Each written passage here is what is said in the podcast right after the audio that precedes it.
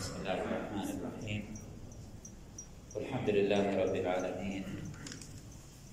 والصلاة والسلام على أشرف الأنبياء والمرسلين سيدنا وحبيب قلوبنا بالقاسم محمد. صل وسلم على محمد اللهم صل على محمد وعلى محمد. اللهم صل على الدليل إليك في الليل الأليل. والماسك من أسبابك بحبل الشرف الأطول والناصع الحسب في ذروة الكائن الأعبد والثابت القدم على زحالفها في الزمن الأول. اللهم صل على آله الأخيار المصطفين الأبرار والسلام عليهم وعلى أرواحهم وأجسادهم ورحمة الله وبركاته. ثم السلام عليكم أيها المؤمنون جميعا ورحمة الله وبركاته. قال عز من قال في محكم كتابه الكريم بسم الله الرحمن الرحيم. أمن هو قانت آناء الليل ساجدا وقائما يحذر الآخرة ويرجو رحمة ربه. قل هل يستوي الذين يعلمون والذين لا يعلمون؟ إنما يتذكر أولو الألباب. صدق الله العلي العظيم. ونحن إذ نعيش هذه الأشهر الكريمة أشهر السلوك والتوبة والأوبة إلى الله عز وجل. والحركة باتجاه النقاء والطهارة وتصفية النفس وبناء الذات.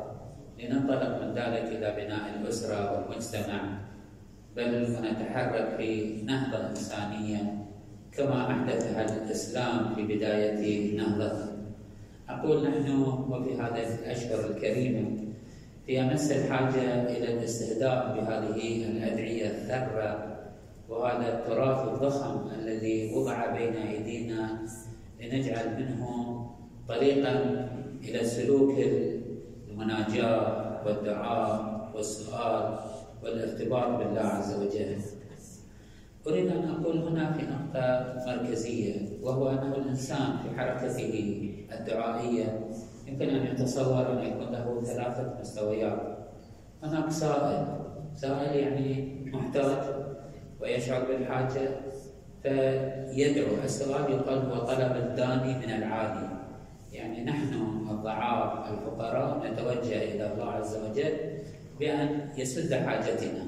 والسؤال كما يقال يقولون هناك سؤال بلسان الحال وهناك سؤال بلسان المقال وهناك سؤال ولذا سؤال مراتب السؤال الوجودي.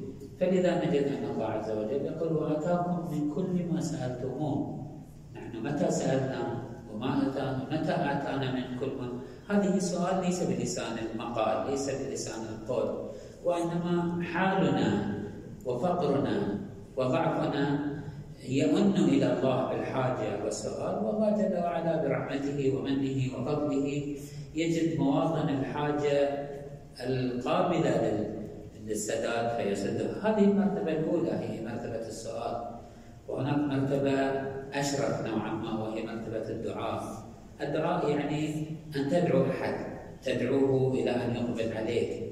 بعد فترة الانقطاع لا تريد شيئا تريد ذات المدعو تريد تتوجه إلى الله عز وجل. غالبا ما يكون السؤال منطوي على دعاء وكثيرا ما يكون الدعاء فيه سؤال. ولكن الدعاء هو اسمى مرتبة الدعاء. الدعاء هو اسمى مرتبة السؤال. كأنما تسأل الله القرب والعلاقة بالله عز وجل. لذا القرآن يقول ادعوني أستجب لكم. الدعاء لا يرد حتى لعله في بعض الأحيان حتى من لا يقصد نفس الدعاء. كما لعله ورد سمعتم في بعض القصص والحكايات أن هذاك الذي دعا على الإمام فطلب منه أن يحلف بالله. وقال والله العظيم أن الإمام فعل كذا كاذبا فالإمام قال لا تقل والله العظيم. نفس قولك والله العظيم ينطوي على روح الدعاء لطف الله سيشملك ولن يقع عليك العذاب. ولكن قل تبرأت من حول الله وقوته. لا تدعو الله. الإمام يقول لهذا الكاذب الذي يدعي على الإمام زورا وكذبا نفس قولك والله العظيم هو ذكر الله وإقبال على الله. فيجيبك لاحظوا هذا المقدار من العطف واللطف الإلهي أنه يلتفت إلى داعيه حتى لو كان قاصدا التوسل بهذه الدعوة إلى الكذب. وهناك مرتبة أسمى وأرفع وأشرف من مرتبة السؤال بل وحتى من مرتبة الدعاء وهي مرتبة المناجاة وهي أن تحكي لله عز وجل عن حاجتك وضعفك كأنك تناغي الله وتناجي الله وتشتكي إلى الله عز وجل ولذا قدم لنا الإمام زين العابدين عليه السلام لستة متكاملة من المناجيات التي تعالج نفسية الإنسان في كل أحواله في حالة الخوف مناجاة الخائفين في حالة الرجاء مناجاة الراجين في حالة الرغبة مناجاة الراغبين. هذه المناجيات تريد أن تصفي وتعالج وتبني الإنسان بناء سويا. في ضمن هذه الأدعية على مستوى الأسئلة وعلى مستوى الدعاء وعلى مستوى المناجات تنطوي أيضا على ألوان من المعارف وألوان من الفلسفات وألوان من الإدراكات التي قد لا نحصل عليها إلا من خلال هذه التزريقات الهادئة المتضمنة السارية في أعماق الدعاء. نقف بين يدي هذا الدعاء الذي علمنا إياه أهل البيت عليهم افضل الصلاه والسلام ونتلمس بعض آفاق المعارف المنطوية في هذا الدعاء يقول يعلمنا أهل البيت عليهم افضل الصلاه والسلام أن نقول هكذا اللهم إني أسألك بمعاني جميع ما يدعوك به ولاة أمرك المأمونون على سرك المستبشرون بأمرك الواصفون لقدرتك المعلنون لعظمتك أسألك بما نطق فيها من مشيئتك فجعلتهم معادن لكلماتك وأركانا لتوحيدك وآياتك ومقاماتك التي لا تعقيل لها في كل مكان. يعرفك بها من عرفك. لا فرق بينك وبينها إلا أنهم عبادك وخلقك فتحها وركبها بيدك بدءها منك وعودها إليك. هذا المعاني في الحقيقة لها مقدمات فلسفية ولها آه، لوازم بل هي لو... بل هي لازم لأشياء عقلية ثابتة قطعية. يعني كل من يدرك طبيعة هذا الكون كيف أوجد الله هذا الوجود؟ كيف خلق الله هذا العالم؟ كيف دبره؟ كيف صنعه؟ كيف للمجرد المتعالي عن المادة؟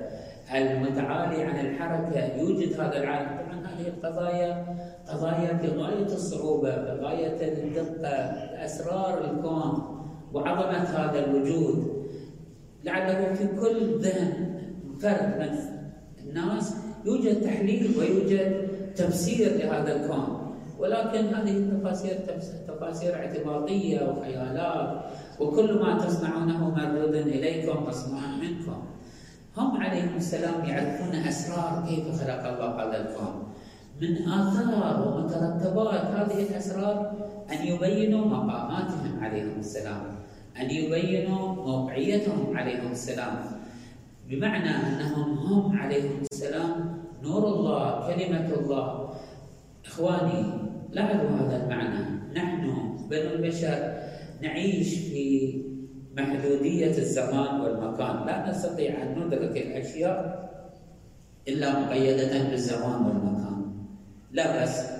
وسعوا صدركم معي في هذا اليوم. نحن نعيش أيام رجب التي تهيئنا لشعبان التي آه، تزرعنا وتهيئنا للدخول إلى شهر الله الكريم. يجب أن نفهم ماذا يعني أنه لا يستوي الذين يعلمون والذين لا يعلمون. الدعاء ليس هو أن تقرأ نصا. العبادات رجب شعبان لا أن تقوم ببعض الأعمال آه، صلاة الرغائب أو صلاة جعفر أو تقرأ بعض النصوص. وإنما أن تجعل من هذه العبادات والطاعات والنسك تجعل منها مسرى للصعود في هذه المفاهيم وهذه المعاني. هم عليهم السلام يعلمون هذه الأمور، هذه الأمور ليست فضلا، هذه الأمور ليست خارج عن الحاجة، بل هي نهاية الحاجة، لاحظوا الايه التي استفتحنا بها، أمن هو قانت آناء الليل ساجدا وقائما. يحذر الآخر يحذر الآخرة ويرجو رحمة ربه. كل هذه الطقوس كل هذه العبادات كلها لأنهم يعلمون. هل يستوي الذين يعلمون والذين لا يعلمون؟ العبادة والطاعات ليست تراد بما هي هي إلا بمقدار ما تأخذ بيدك في مراتب العمل. نريد أن أقول لاحظوا هذا الدعاء الذي قدمه لنا وجعله بين أيدينا أهل البيت عليهم السلام بمقدار ما نستطيع نحن نفهم. لاحظوا أنهم لم يعطونا شيء فوق القدرة وإلا فهم عليهم السلام. أمير المؤمنين عليه السلام يقول إنها هنا لعلما جما لو أجد له حملا هو لا يز... هو يرق بنا ويعطف علينا عن أن يزقنا علما يبهتنا ويدوشنا ويطير بألبابنا. ولذلك هم يعطونا آه، بمقدار ما في الحد الأدنى الذي يفترض أن نستوعب بعضه وأن نعيش مع بعضه لندرك هذه المعاني لنتقدم في وجوداتنا لنترقى في أحاسيسنا لنعيش هذه المعاني بأحاسيسنا. هذا معنى الدعاء هذا معنى الصلاة هذا معنى العبادة هذا معنى النسب. أن تنزرع أن تغرس هذه المفاهيم في أعماقنا. عندما يقولون عليه الصلاة والسلام أسألك بما نطق فيهم من مشيئتك المشيئة الإلهية جارية من خلالهم عليهم السلام.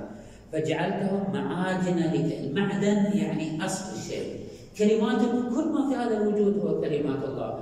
أليس عيسى ابن مريم هو كلمة الله؟ ماذا يعني كلمة الله؟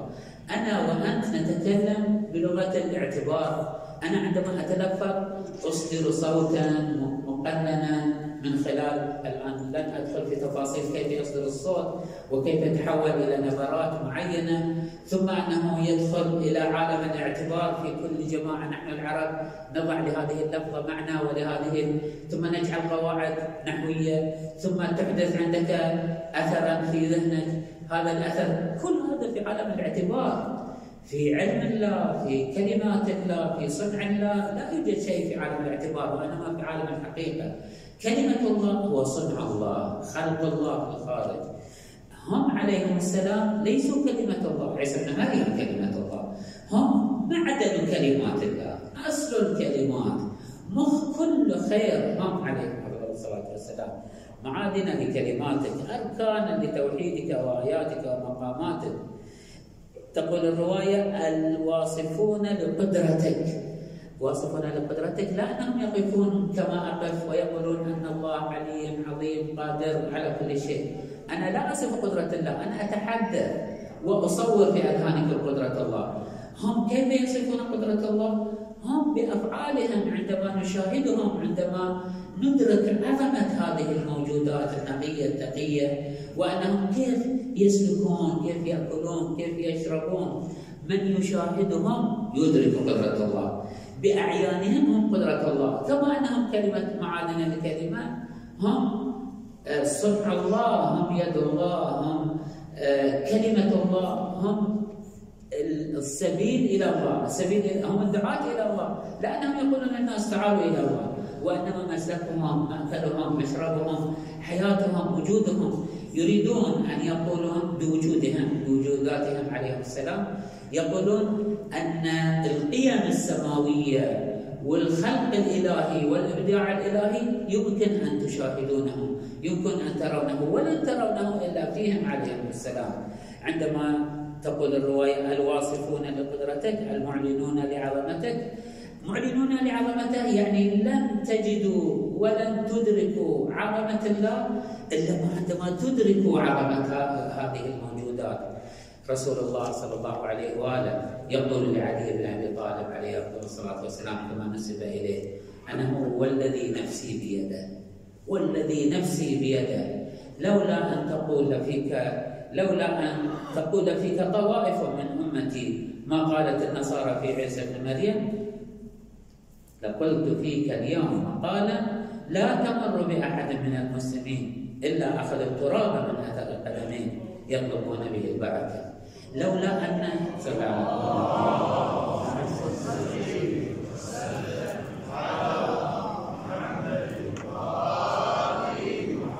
لولا أن رسول الله صلى الله عليه وآله لولا أنهم هم عليهم أفضل الصلاة والسلام يرفقون بنا ويلطفون بنا لأبانوا من فضلهم ولأظهروا من حقائقهم. ما يدهشنا ويبهرنا حتى يقال لهم أنسجد لكم لولا أن رسول الله صلى الله عليه وآله يلطف بهؤلاء القوم ويلطف بنا تبعا لهم لأبان لنا لأبان لنا من فضل أمير المؤمنين ولا أبرز لنا من حقائق هؤلاء الموجودات الطاهرة النقية من المعاني والحقائق. طبعا هم بشر يأكلون ما نأكل ويشربون كما نشرب وهذا هو الإبداع في خلق الله أنه يجعل مني ومنك هذه الموجودات الطينية المغلوبة بالهوى والضعف والخور يمكننا أن ننطلق في عالم الكمال إلى أن نبلغ هذه المقامات. نرجو من الله سبحانه وتعالى أن يلطف بنا ويتمم لنا السلوك في هذه الأشهر وفي هذه الأيام وأن نتحرك تحركا واقعيا وجدانيا خارجيا تكوينيا. لا أن نقتصر إخواني على مجرد الطقوس والعبادات الشكلية ونشعر وخصوصا في شهر الله الكريم في شهر رمضان القادم. هيئوا أنفسكم وأعدوا واستعدوا راجعوا واقعنا المتخلف الضعيف لكي يكون هذا الشعور بالضعف والخور والتقصير في حق الله والجرأة على الله عز وجل ليكون هو الوقود. هذا الألم هذا آه، الرفض لهذا الواقع يكون هو الوقود إن شاء الله للانطلاق في الحركة في الجد في الدعاء الدعاء بصدق الدعاء بإلحاح الدعاء بمسكنة الدعاء بفقر الدعاء بإيمان بصدق. أن نخلص التوجه إلى الله سبحانه وتعالى. على ذلك يكون إن شاء الله سببا لمنجاتنا وسببا في أن يأخذ أهل أن يأخذ أهل البيت. عليهم أفضل الصلاة والسلام بأيدينا في تلك العرصات الخطيرة والحمد لله رب العالمين صلى الله على محمد وآل بيته الطيبين الطاهرين.